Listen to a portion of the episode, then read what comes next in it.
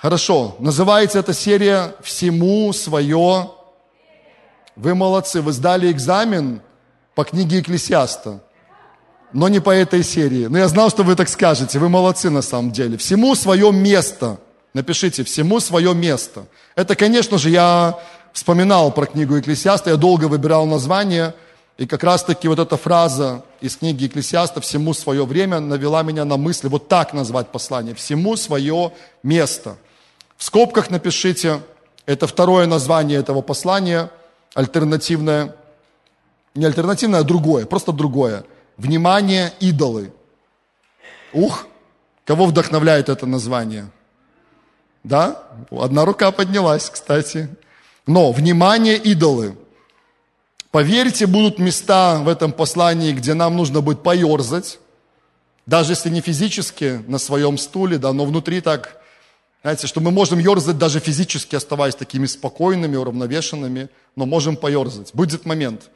Не, не сегодня, скорее всего, но в любом случае приходи на следующее послание тоже, хорошо? Вот послушай. Или слушай в записи через YouTube, а, на нашем канале все есть. Хорошо, два места Писания. Давайте запишем. Это, это базовые два места Писания для нас. Стартовые мы начнем от них. Пойдем дальше. Первое послание Иоанна, 5 глава, 25, 21, извиняюсь, стих. 1 Иоанна 5, 21. 1 Иоанна 5, 21. Там написано, дети, храните себя от идолов. Точка. Аминь. Это не, это не мое аминь в этом случае, там так написано, да, проверьте по тексту. Это последний стих первого послания Иоанна. Дети, храните себя от идолов. Второе Коринфянам запишите 6.16. Второе Коринфянам 6.16. Тоже хороший стих в эту же тему. Какая совместность храма Божьего с идолами? Вопрос. Но ответ какой напрашивается? Никакой совместности нету. Ибо вы храм Бога живого, как сказал Бог, вселюсь в них и буду ходить в них. И буду их Богом, и они будут моим народом. Аминь. Аллилуйя. Скажи вот сам себе, что это про тебя. Скажи, это про меня. Это про меня. И люди, которые изучают Слово, они всегда скажут, что, конечно же, этот стих про храм, где написано, прежде всего стоит применить ко всей церкви в целом. И это правильно, но также это относится к каждому из нас. Аминь. Реальность Нового Завета, в которой мы с тобой живем, такова, что Бог Духом Святым вселился в нас. Аминь. Это Новый Завет, друзья. Добро пожаловать. Это Новый Завет. Не сейчас он был заключен, достаточно давно. Достаточно давно. Но мы в реальности Нового Завета с тобой находимся. Аминь. Это про нас с тобой. Если вы думаете, что тема идолов – это старая ветхозаветная тема, и она никакого отношения к нам сегодня не имеет, то это ошибка – я посмотрел, не так много в Библии встречается слово «идол» в синодальном переводе, по крайней мере. Идол, идолы, идолопоклонство, что-то в этом роде. Не так много. Я думал сотни раз. Мне такое было ощущение, когда я в поисковик забивал. Думал, что сотни раз. Нет, не сотни. Десятки до сотни раз. И услышьте, из них 31 отрывок – это Новый Завет. Я был удивлен, честно вам скажу. Я начал снова обычный поиск. Вот, библейская программа, которая у вас есть, попробуйте. Может, не сейчас, может, дома, может, сейчас попробуйте, если несколько секунд у вас так уловить и сделать это. Вы увидите, по-моему, 31 стих, Новый Завет, слово «идол» и производное от него. И даже это место, которое мы с вами прочитали, апостол Иоанн говорит, дети, храните себя от идолов. Ладно, короче, мысль первая, что во время Нового Завета также актуальна тема идолов – Аминь? Согласны с этим? Если нет, ну поразмышляйте, подумайте, помолитесь об этом. Второе. Всегда, когда я думал про идолопоклонство, раньше, раньше, не сейчас, конечно, не в этот период, давно достаточно, я всегда сразу представлял такие внешние какие-то вещи. Ну, читаете Ветхий Завет, и вы там читаете про какого-нибудь Ваала или про какого-нибудь Молоха, да, или еще там Астарта, или еще кто-нибудь. И даже описание читайте, или комментарии очень интересно почитать, или какой-то фильм можно посмотреть, да, документальный об этом, как это все происходило, и вы видите какое-то изваяние, какая-то фигура, какие-то жрецы вокруг, целая система такая да, организованная, какие-то определенные обряды, определенные там действия, танцы в том числе, там сопутствующие какие-то моментики разные всякие – и ты думаешь такой, ну, я раньше, это раньше я так думал, ну, типа, все это уже, ребята, тоже все там осталось во время Ветхого Завета, это не имеет никакого отношения к современности. Но постепенно я стал узнавать, что оказывается, друзья, оказывается, в современном нам мире, в современном мире, немало прямого идолопоклонства. То есть вот такого, о котором я вам сказал. Тоже со статуями, с изваяниями, с танцами, с бубнами, как мы иногда шутим – так просто по приколу говорим, танцы с бубнами, но на самом деле это имеет место. Я не буду сейчас ничего демонстрировать, я не знаю, я не в теме как бы, да, но, возможно, вы где-то изучали этот вопрос. И вы, наверное, подумали про Африку далекую, да, сейчас. Африка. Вот это там все, да, это, это не про нас. Но я уже на всех собраниях почти рассказал, я и на этом собрании повторю, что года два назад мы с Мариной и с нашими детьми, не со всеми, с некоторыми из них, отправились э, на экскурсию в Припятский заповедник – кто из вас был когда-нибудь в Припятском заповеднике в Беларуси? Это юг Беларуси, и там, знаете, должны быть в большом количестве косули, кабаны, кто там еще. Ну, короче, Мария, ты была с нами тогда, да? И, ну, что-то как-то получилось, что мы отправились в такую очень жаркую погоду.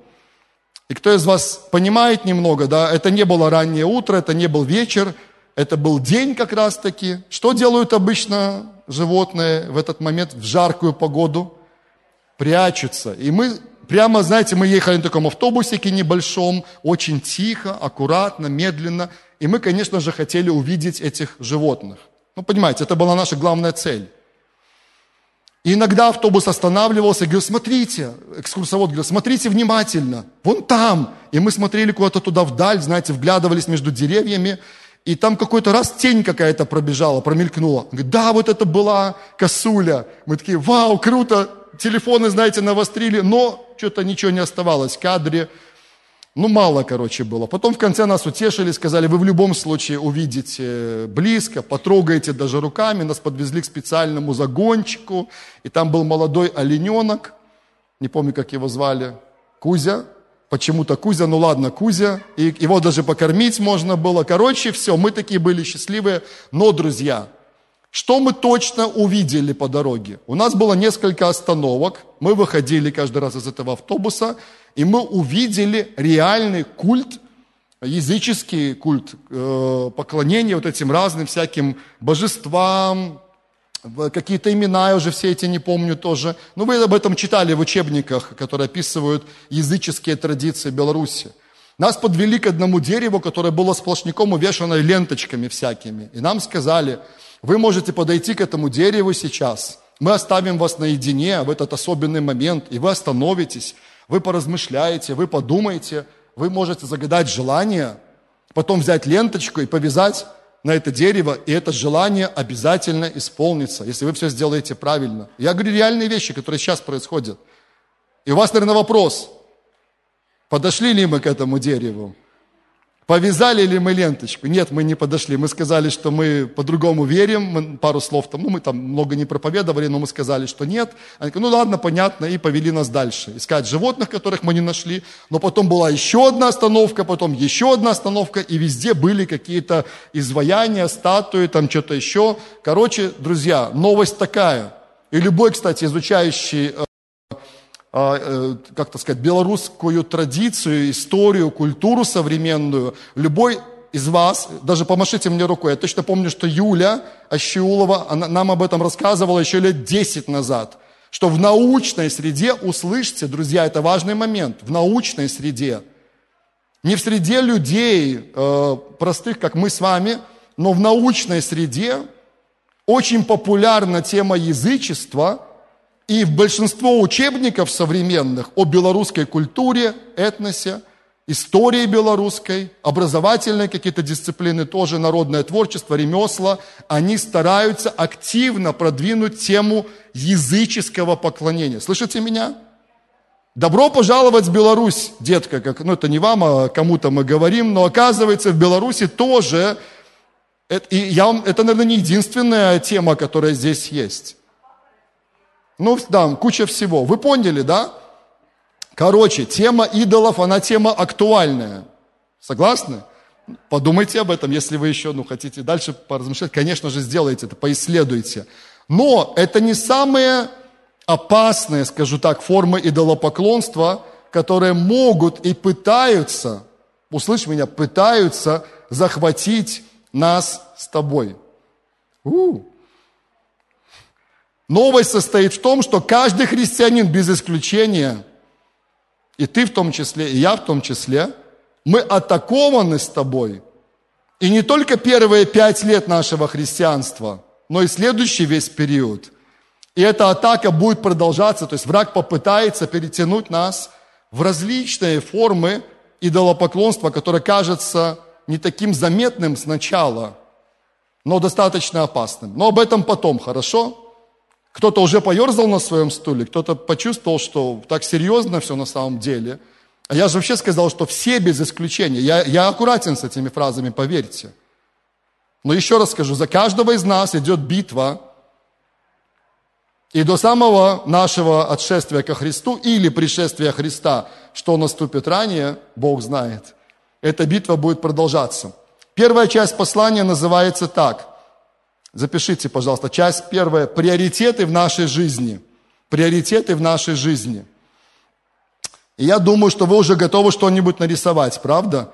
Чтобы вы понимали, что я не прошу вас сделать то, чего сам не делал. Вот показываю вам свой рисунок. Он очень смешной. Нило, ты как дизайнер, ну ты скажешь, это handmade, это круто, да, типа это вот так вот по-простому нарисовано. И на экране у вас тоже появляется сейчас пирамидка, да или треугольничек такой, видите, да? Ребята, а, плохо видно. А можно немножко отчасти погасить свет? Мы сейчас изменим изображение. Извиняюсь, те, кто смотрит, им сейчас, может быть, будет хуже чуть-чуть смотреть. Но вот такая вот пирамидка. А, если вы переживаете сильно, глаза никакого посредине там нету. Я, я не в этой теме и ни к чему вас не подвожу, да? Ну, ладно, извините, что такой вот плоховатый контраст, но мы, кстати, начали сбор пожертвований дополнительных на новый проектор. Ну, сразу говорю, объявление будет об этом. Две трети у нас уже есть, но третий еще нужно досеять. И у нас будет лучший проектор. Помните, во время Пасхи у нас было классное изображение? Кто-то заметил, что было классное изображение? Медиакоманда точно заметила. Если вы заметили, это был другой проектор, наш уже потихоньку выдыхается. Но я верю, что мы соберем достаточно быстро и сможем купить новый проектор. Вот такая пирамидка. Смотрите, что нужно сделать? Ну, классно, что я нарисовал я, классно, что нарисовали ребята из медиа. Нарисуйте ее у себя, пожалуйста. Если вы это можете сделать, нарисуйте. И детям потом, особенно если они у вас пошли в воскресную школу, покажете. Если не детям, то сами на нее посмотрите потом. Скажете, вау, классно я нарисовал. И вам нужно разделить ее на пять частей. Пять частей. То есть четыре линии. Вот как здесь, видите? Четыре линии нарисовать. Пирамидка, состоящая из пяти частей. Мы говорим о приоритетах. И здесь имеет значение, в каком порядке мы пойдем. В этом случае это важно. И запишите дальше, ну, напишите 1, 2, 3, 4, 5, каждый из этих вот э, отделов пронумеруйте сверху вниз. Да, верхний, самый, самый верхний, это номер один, и ниже 5, 5 пунктов получается.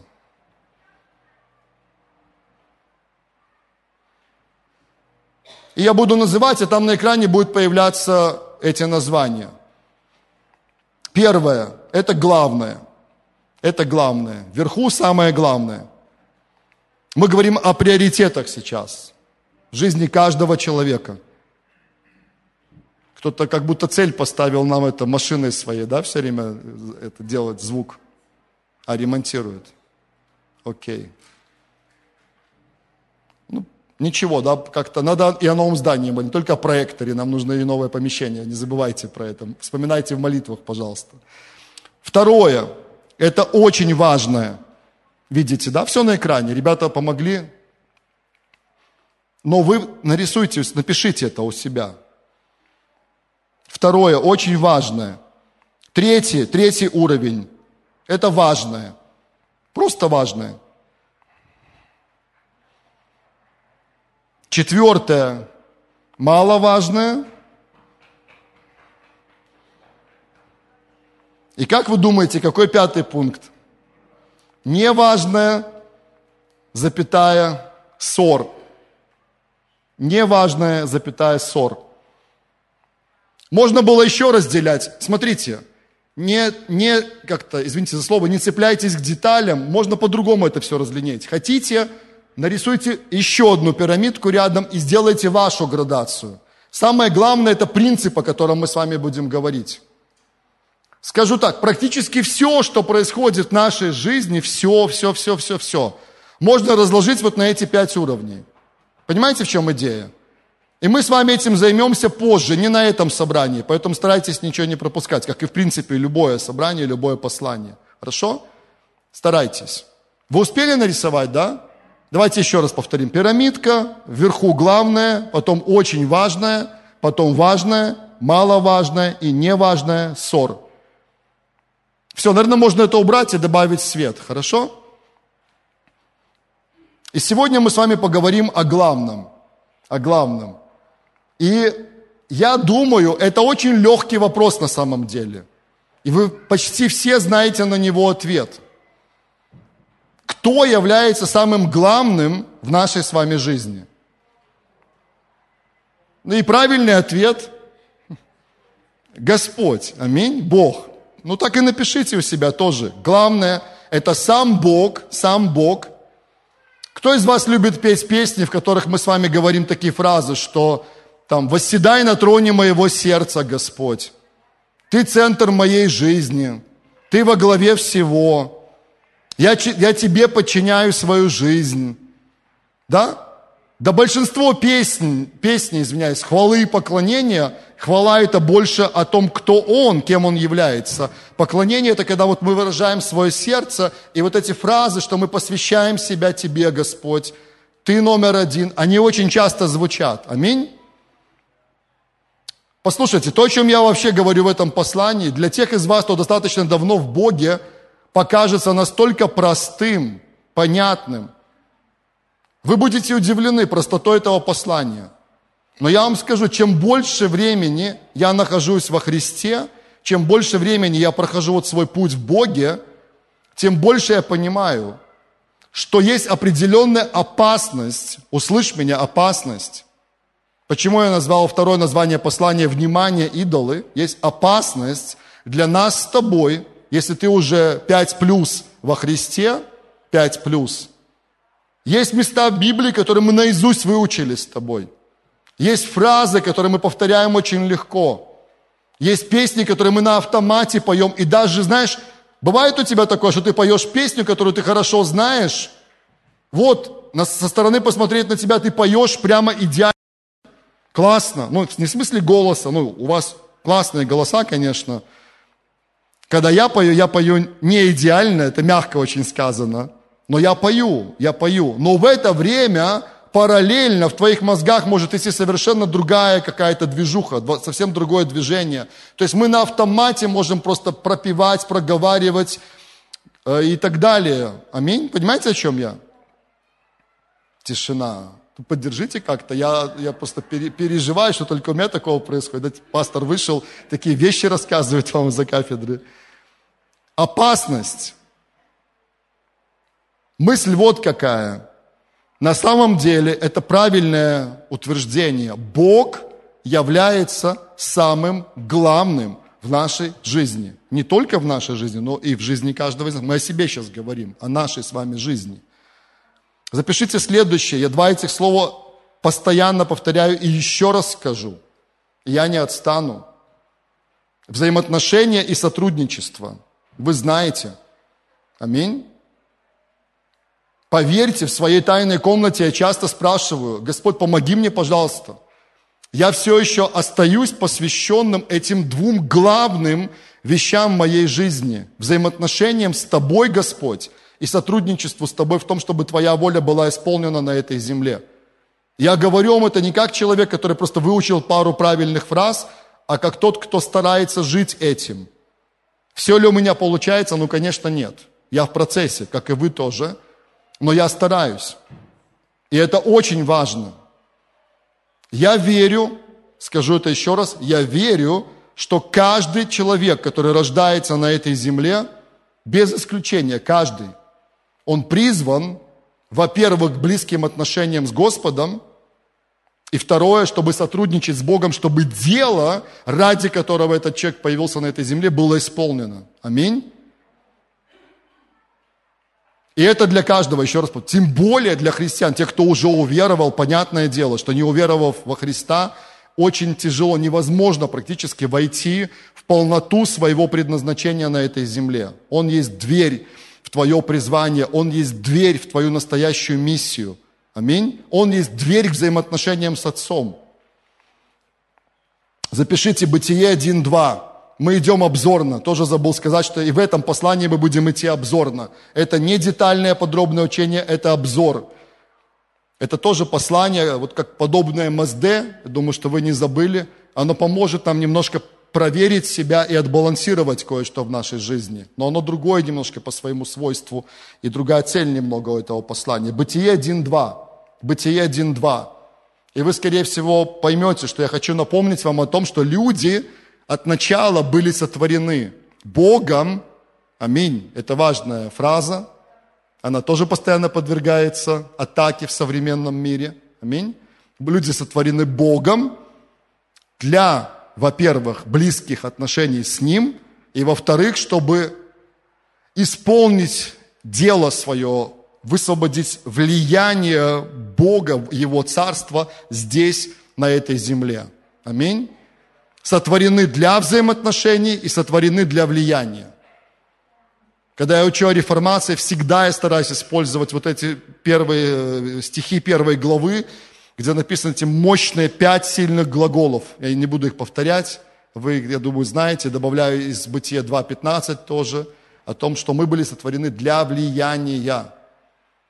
Даже можете не сомневаться, посмотрите на любого человека вокруг себя, не только в этом зале, на любого. Вот вы едете где-то в метро, в троллейбусе, на машине, идете по улице, на любого человека посмотрите, смело, смело можете так думать об этом человеке. Даже не спрашивая его, уверовал он в Иисуса или не уверовал, точно можете знать, он сотворен для близости с Богом, он сотворен для того, чтобы Божье влияние через него распространялось. Аминь.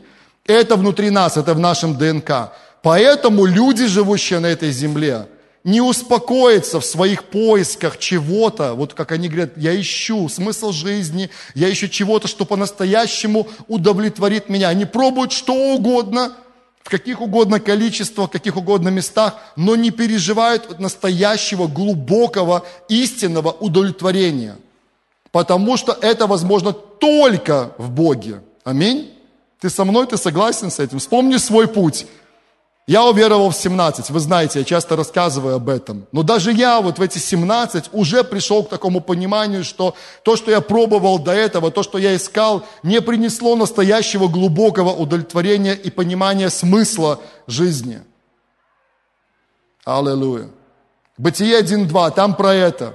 Там про близость, там про отношения, там диалог Бога с человеком – там про сотрудничество, про влияние, про мощь влияния, которой Бог наделил каждого. Запишите Деяния, 17 глава, с 24 по 28 стихи. Это классика.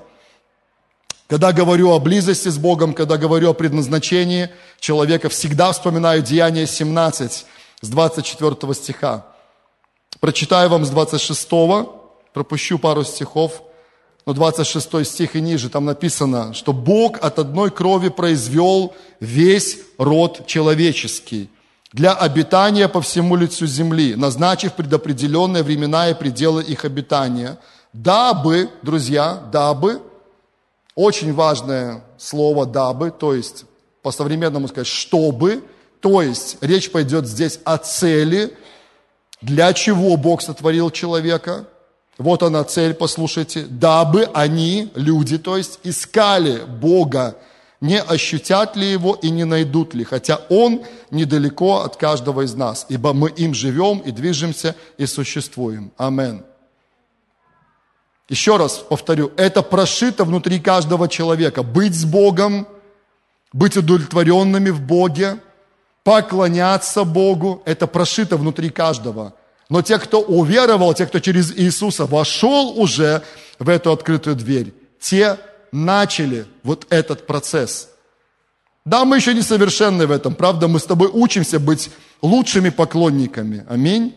Учимся быть лучшими детьми в отношениях с Богом. Да, мы в процессе, но мы уже во Христе Иисусе имеем эту благодать. Аллилуйя. Когда мне было 17, Бог позвал, я откликнулся, уверовал в Него, и процесс пошел. Друзья, и вот оглядываясь назад, в этом году мне 49 уже исполняется. Знаете, я понимаю, что при всем том, что хватает разных сложностей, хватает вызовов, хватает моментов, когда я не понимаю, что происходит и так далее, но я понимаю, что я счастливый человек. Знаете почему? Во-первых, я с Ним, и я верю, что это не только про жизнь на этой земле, это продолжится в вечности. Аллилуйя.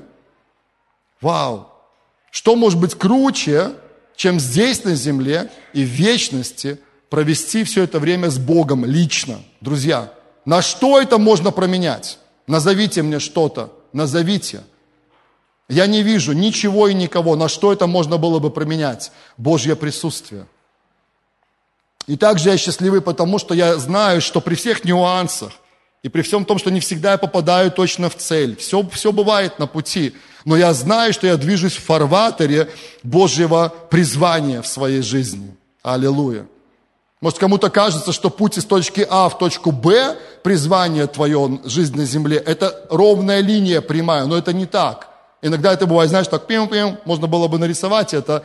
Но главное, чтобы ты не отклонялся, ты понимал, что есть этот фарватер, есть главная линия, и в конце ты пришел в ту точку, которой Бог хочет тебя видеть. И как Иисус, уходя с этой земли, сказал, «Отец, я прославил Тебя на земле, совершил дело, Аллилуйя. Иоанна 17,4, потрясающие слова. Совершил дело, которое Ты поручил мне исполнить. Аминь. Это главное, друзья, это главное. Мы знаем, Бытие 3 запишите, люди согрешили, и некоторые верят, что отношения с Богом прекратились с того времени, но это не так. Отношения не прекратились, они что? Исказились, деформировались, испортились, но они остались. Аминь. Некоторые думают, что все, человек перестал влиять на этой земле, но нет, человек продолжает влиять. Некоторые думают, что человек перестал быть управляющим на этой земле, но нет. Читая дальше, Бытие 3+, мы понимаем, что человек остался в позиции управляющего на этой земле. Бог все еще спрашивает с людей. Аминь. Отношения искажены, но они возможны. я опускаю огромное количество всяких деталей, всяких важных нюансов, но Бог заранее, конечно, он придумал целую систему, целую систему для того, чтобы во время Ветхого Завета, в этих тяжелых условиях, все равно сохранить вот эту возможность для людей приходить к Нему, общаться с Ним. Говорю сейчас про израильский народ, говорю про ту систему, которая была придумана для него, целая система жертвоприношений животных, делаю акцент специальный – и для нас с вами, живущих в 21 веке, ужасно думать про это количество животных, которые приносились в жертву. Правда? Мы же с вами такие все по экологии и, и все защищаем животных, правда? Ну, в основном это тренд сейчас такой. И в разумном мере, конечно, надо это делать. Аминь. Если что, у нас тоже кошка сейчас уже третий месяц живет. Так что мы с вами в одной этой, в одной лодке. Некоторые из вас улыбнулись. Нет? Да, ну, да. Но мы до этого тоже всегда были нет, всегда были нет. Ну ладно, я не об этом, а то сейчас я далеко уйду. Да. Но вы подумайте, что во время Ветхого Завета особенно в другие народы, другие народности, которые не знали Бога, даже когда вы читаете просто вот Ветхий Завет, вы читаете об этом постоянно, они практиковали принесение в жертву людей, детей своих. Это вообще ужасно отвратительно. Аминь. Но Бог так предназначил, Бог так все устроил – Вся система была устроена так, что через пролитие крови невинных животных грех на время покрывался. Помните, да, эту идею? Давайте мы с вами откроем послание к евреям. Это вот ключевой момент для сегодняшнего дня. Я хочу обязательно успеть вместе с вами прочитать этот отрывок. Давайте откроем послание к евреям, девятую главу. И мы вспомним, как была устроена вся эта система и как было устроено само место, которое называлось Скиния. И вы помните, что подобное устройство потом переместилось, устроение, точнее сказать, устроение переместилось куда после Скинии, друзья? Вопрос для вас, знатоков. В храм, спасибо большое, в храм, конечно, в храм, это несложно. Тут правильный ответ не Иисус, но храм, тоже это так, тоже небольшое слово, ну классно. Хорошо, читаем с вами. Девятая глава, первый стих. Читаю вам из нового русского перевода. Первый завет имел предписание относительно поклонения Богу и святилища на земле. Речь идет о скинии. Аминь. В данном случае. Была поставлена скиния, и в ее первом отделении, давайте вспомним об этом, первое отделение скинии, находились светильник и стол со священными хлебами. Это отделение называлось как? Да, смотрите в свою Библию или на экран, святое. Второе отделение называлось святое святых. И было отделено от первого чем? Завесой. Еще раз, чем?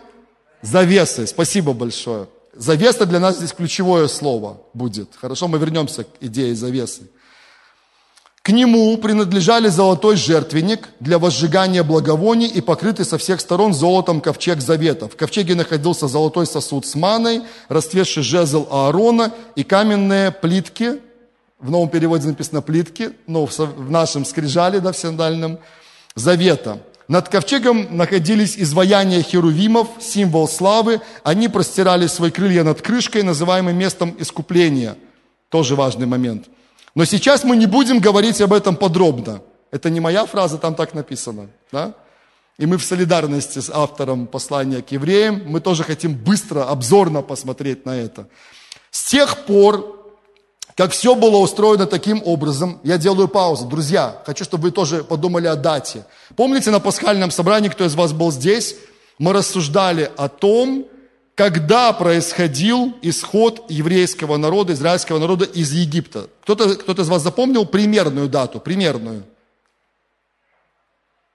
Давайте вспомним. Ну, ну, скажите что-нибудь тогда, хоть какую-нибудь дату. Сколько, Тань?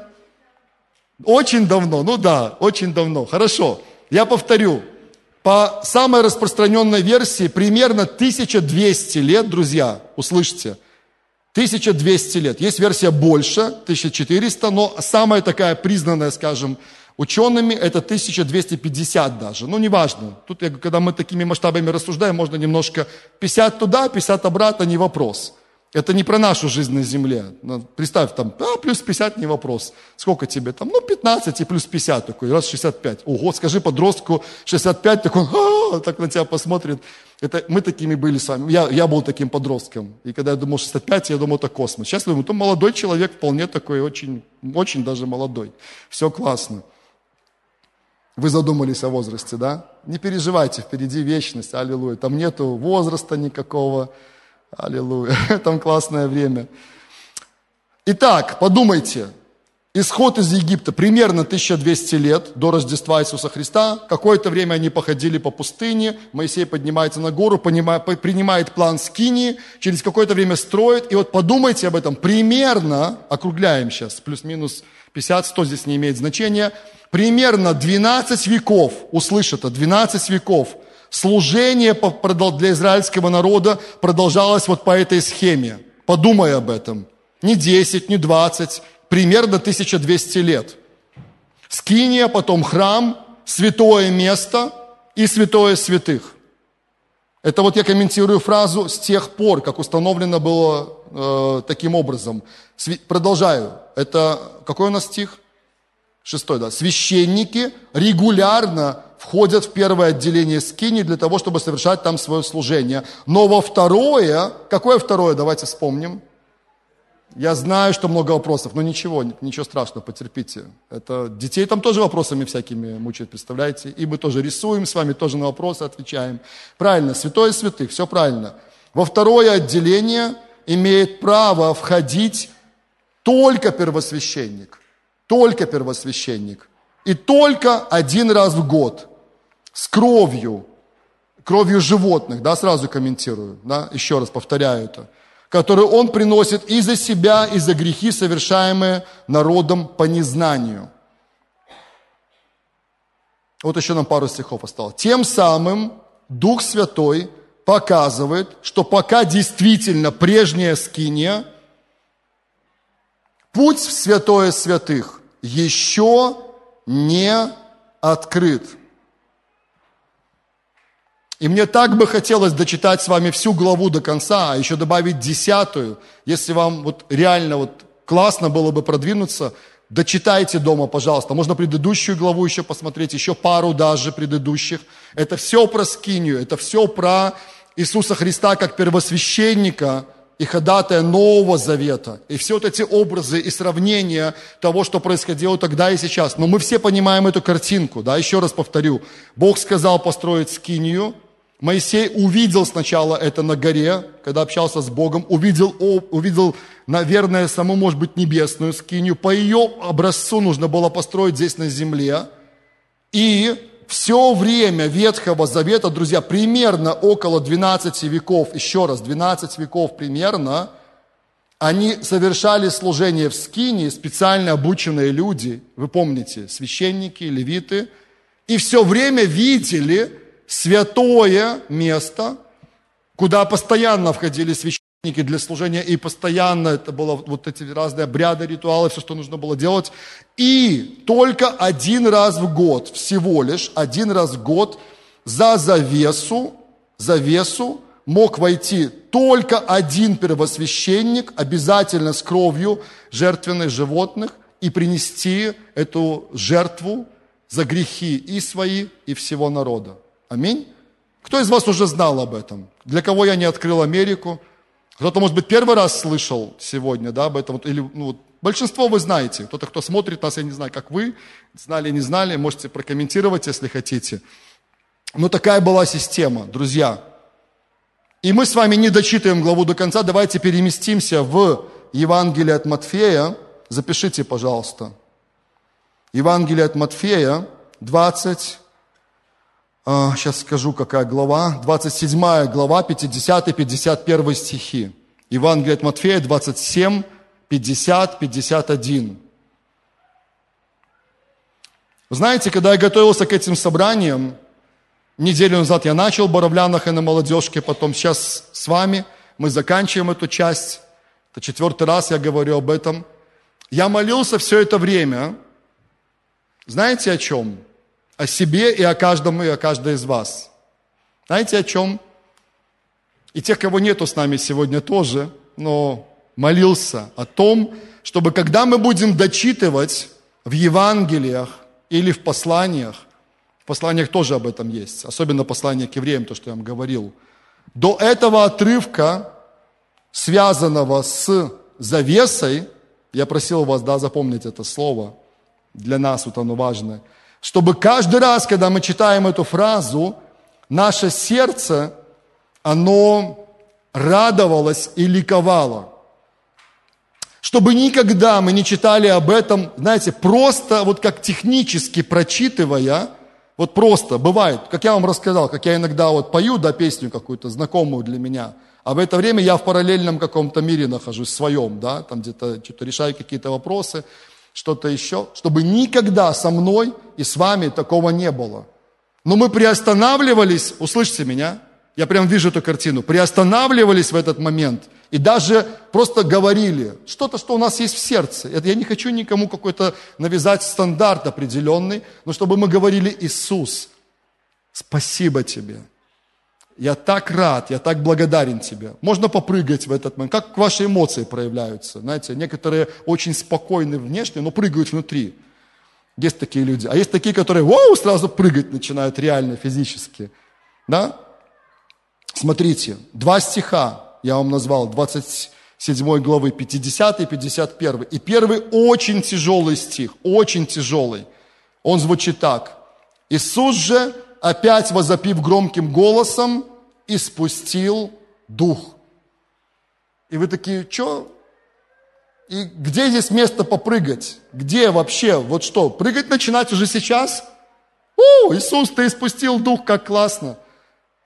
Ужасно звучит, правда? Сам понимаю. Но в этот момент, в этот момент, ну я же вырвал из контекста, вы помните там все, что происходило перед этим. И на Пасху мы говорили об этом, и перед Пасхой за неделю, помните? Подробно разбирали некоторые моменты. В этот момент мы, конечно же, тоже можем говорить, Господь, спасибо Тебе за то, что такая огромная цена была заплачена за каждого из нас, в том числе за меня. Вот эта точка, да, это точка, такой очень важный момент, я скажу, такой переходный момент, когда Иисус на Голговском кресте весь истекающий кровью, перед этим униженный, избитый, я даже не могу все это опять заново говорить, это ну, трудно, да, но вы помните об этом. Иисус, спасибо тебе за каждую каплю твоей крови. Спасибо за эту громадную, невероятную цену, которую ты заплатил. Ты дошел до конца. Аминь. Но послушайте, 50 стих заканчивается этой фразой, а вот идет 51. И вот завеса в храме разодралась на двое, сверху к низу. И земля потряслась, и камни расселись. И говорю вам, раньше, годы назад, не сейчас, не последние 10-15 лет, раньше, еще раньше, я просто пропускал это мимо. Я не понимал, вообще к чему здесь эта фраза. Завеса разорвалась сверху вниз, и там, мне даже про камни было интереснее читать, про землетрясение. Это как-то даже так, ну не то чтобы сильно понятно, но, по крайней мере, это то, что вот временами происходит да, на этой земле. Но я пропускал эту фразу «завеса разорвалась». Но большинство из вас, вы помахали, вы сказали, что вы знаете эту тему, связанную с завесой. Друзья, еще раз, я повторю мысль. Примерно 1200 лет, 12 веков на этой земле так было установлено. Бог так сделал, такую систему организовал, что постоянно приносились эти жертвы в храме. Постоянно в скине сначала, потом в храме. Постоянно, все время по установленному обряду, по установленному ритуалу. Аминь. И только один раз в год первосвященник в трепете, в страхе, говорят в таком даже ужасе, заходил во святое святых, обязательно с кровью жертвенного животного, кропил, и говорят, что старался как можно быстрее выйти оттуда. Знаете, читали об этом комментарии, да?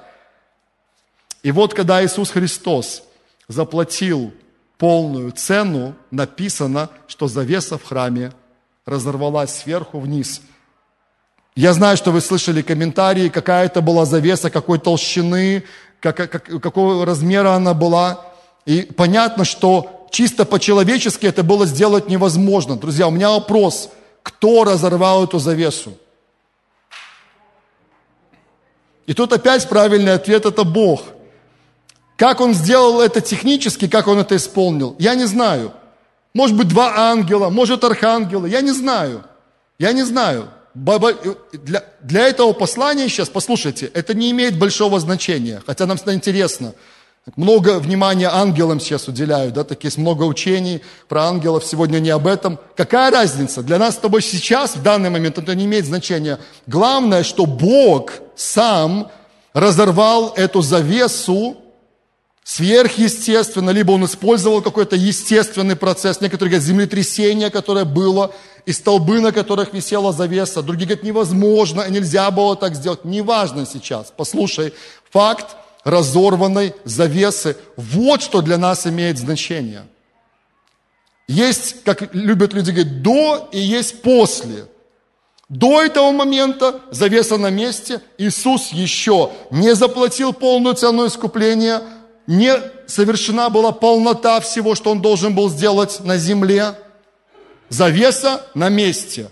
И 12 век примерно, да, продолжается, продолжается, продолжается, может быть и больше. Вот это все по этому установленному правилу.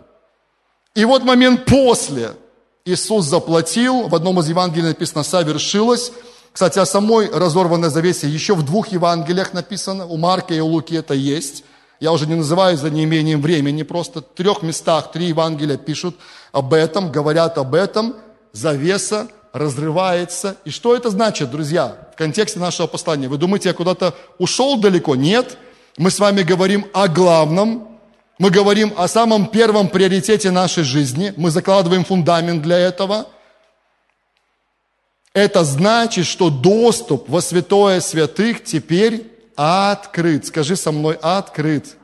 Открыт. Благодаря Иисусу Христу. Ой, что теперь? Где этот, где этот храм? Где это место? Давайте на экскурсию все поедем. Давайте приедем туда, зайдем на эти развалины, примерно прикинем, где это находилось, и с вами физически пройдем этот путь. Вот мы сейчас пройдем, клево, классно. Я дохожу до этой линии, где висела завеса, куда мог зайти только первосвященник, и я такой типа чик захожу клево, вау, круто, это реальность Нового Завета, вау, вау.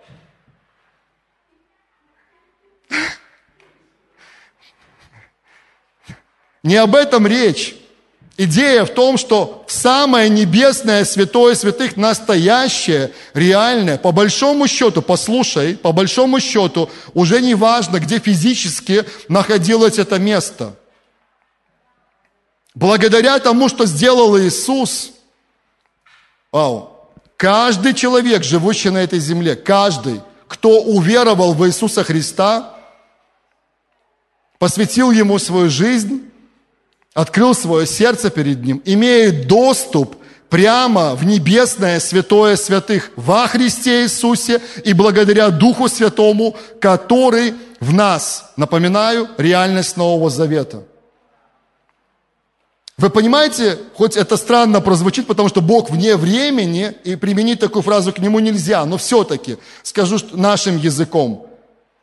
Бог ждал этого момента, Он мечтал об этом моменте. Века ушли на это, созревание определенного народа происходило. Должна была прийти полнота времени, написано. И когда она пришла, Бог просто порвал эту завесу любым способом, который Он сам для этого избрал. Узнаем, возможно, потом. И теперь доступ во святое святых открыт, услышь еще раз, 24 на 7 для любого человека, который уверовал в Иисуса Христа и таким образом может строить реальные, близкие, полные любви отношения с Богом. И последняя мысль на сегодня. Что произошло дальше? После этого – кто из вас помнит, примерно, это, это не надо прямо тут уже рудиться, хотя вы можете назвать точную дату, примерно, до какого года Иерусалимский храм оставался на месте и служение в нем продолжалось? 70-й, ну это, это, это точная дата считается, да, 70-й год – это дата взятия Иерусалима римскими войсками и, соответственно, разрушение храма в том числе, и прекращение служения в храме. Вы думали когда-либо об этом, ну уверен, что многие из вас думали, что после того, как Иисус сказал, совершилось, после того, как завеса была разорвана, об этом уже не написано, но вы читаете дальше, вы читаете, там нет прямой фразы об этом, про то, что они сделали с завесой. Это для вашего размышления. Зашили, как ее можно, там где-то 5 сантиметров, я слышал, 5, 7 или 10 она была толщиной, огромная. Может быть, зашили, может быть, была запасная, может быть, другую пошили, я не знаю. Сегодня мне сказали версию после первого собрания, что, послушай, есть вроде бы достоверная информация, что служение в храме продолжалось уже без завесы. Я не знаю, не изучал этот вопрос детально. Подскажите мне, если что, хорошо, после собрания подойдите, скажите. Но послушайте, мысль в чем? Служение в храме продолжалось дальше по ветхозаветной модели. Услышьте меня. И люди продолжили делать то же самое, что привыкли делать века перед этим, как будто бы ничего не произошло. Кроме тех людей, которые уверовали в Иисуса Христа. И хотя они приходили в храм, вы помните, вы читаете об этом в книге Деяний, но для чего? Чтобы там поклоняться, радоваться, славить Бога и праздновать воскресшего Иисуса Христа. И хоть я все-таки обещал вам, что ерзать мы будем потом, помните? И кто-то подумал, ну, я, может, не приду на следующее собрание. Но вот, чтобы вас не отпустить без этого, я хочу спросить, кто зашил эту завесу, если она, конечно, была зашита? Кто продолжил это служение по ветхозаветной модели дальше, в то время, когда уже не было никакой надобности в этом служении, когда оно было аннулировано? Человек ответ, я согласен, люди продолжили это, я уточню. Знаете, кто это сделал? Услышьте меня. Это сделала, сестры, не про вас, Фу, выдохни, скажи, это не про сестер, но слово в женском роде просто. Это сделала религия в негативном смысле этого слова. Потому что я еще только начинал проповедовать, и кто-то сказал про религию, и ко мне подошли ученые люди и сказали, послушай, слово «религия» – это словарное слово, оно позитивно звучит. Религия, совокупность верований народов, та -на -на -на. понимаете, да, кто, кто понимает, кто со мной? Да, поэтому я делаю уточнение с тех пор. Я говорю о религии в негативном смысле этого слова, как совокупность мертвых, уже не работающих правил, которые не приносят никакой пользы. Это не определение, это просто сходу такие фразы говорю. В которых нету жизни. А где, где место поерзать? Это же, они, это же они все сделали. Это же вот религия того времени сделала это. Я сейчас скажу, где момент, в котором я начинаю ерзать, Элизабет даже встала, чтобы... Ну, а можно вот так сделать тоже, да? Как это раньше мы танцевали. Послушай, для нас с тобой открыта дверь во святое святых. Иисус заплатил, еще раз повторю, Он сделал все – но религия, которая не имеет сегодня никаких конфессиональных, деноминационных рамок, это такая штука, зараза такая межконфессиональная, межрелигиозная. Нам легче было бы подумать и показать пальцем на кого-то, но послушай, религия пытается сегодня, и не, и, и не спорь со мной об этом, пожалуйста, я очень серьезно говорю, не спорь со мной. Религия сегодня пытается повесить на место завесу в твоей и моей жизни, чтобы мы с тобой не шли во святое святых путем новым и живым через Иисуса Христа, а опять вернулись на соблюдение каких-то религиозных, в негативном смысле этого слова, слова правил, традиций, чего-то еще.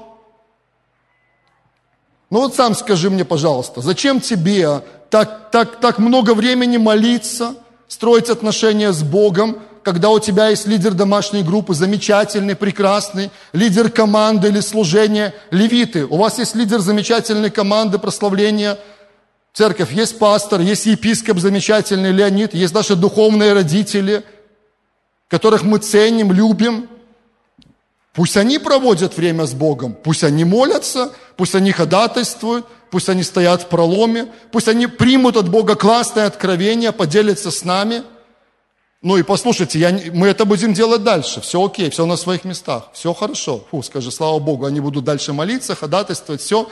Но послушай, я не против церковной структуры и подотчетности, не об этом речь, вообще не об этом речь. Речь о том, что привилегия знать Бога лично, строить с Ним отношения, развивать эти отношения, идти на большую глубину в Него самого, в Его Слово, это для каждого сына, для каждой дочери Бога, без исключения.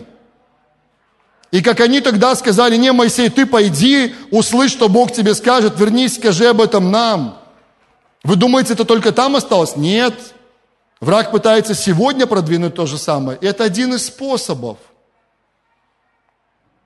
но во имя Иисуса Христа мы ни за что, никто из нас не отдадим нашу близость с Богом и наше право, которое мы имеем во Христе Иисусе, заходить через Него прямо во святое святых и строить дальше близкие отношения с Богом, наслаждаться им, Его присутствием, получать от Него новые откровения для себя, и двигаться дальше. И моя задача, и задача всех служителей, которых только есть на этой земле, помочь каждому человеку быть более эффективным и плодотворным в этом. А все остальное на своих местах.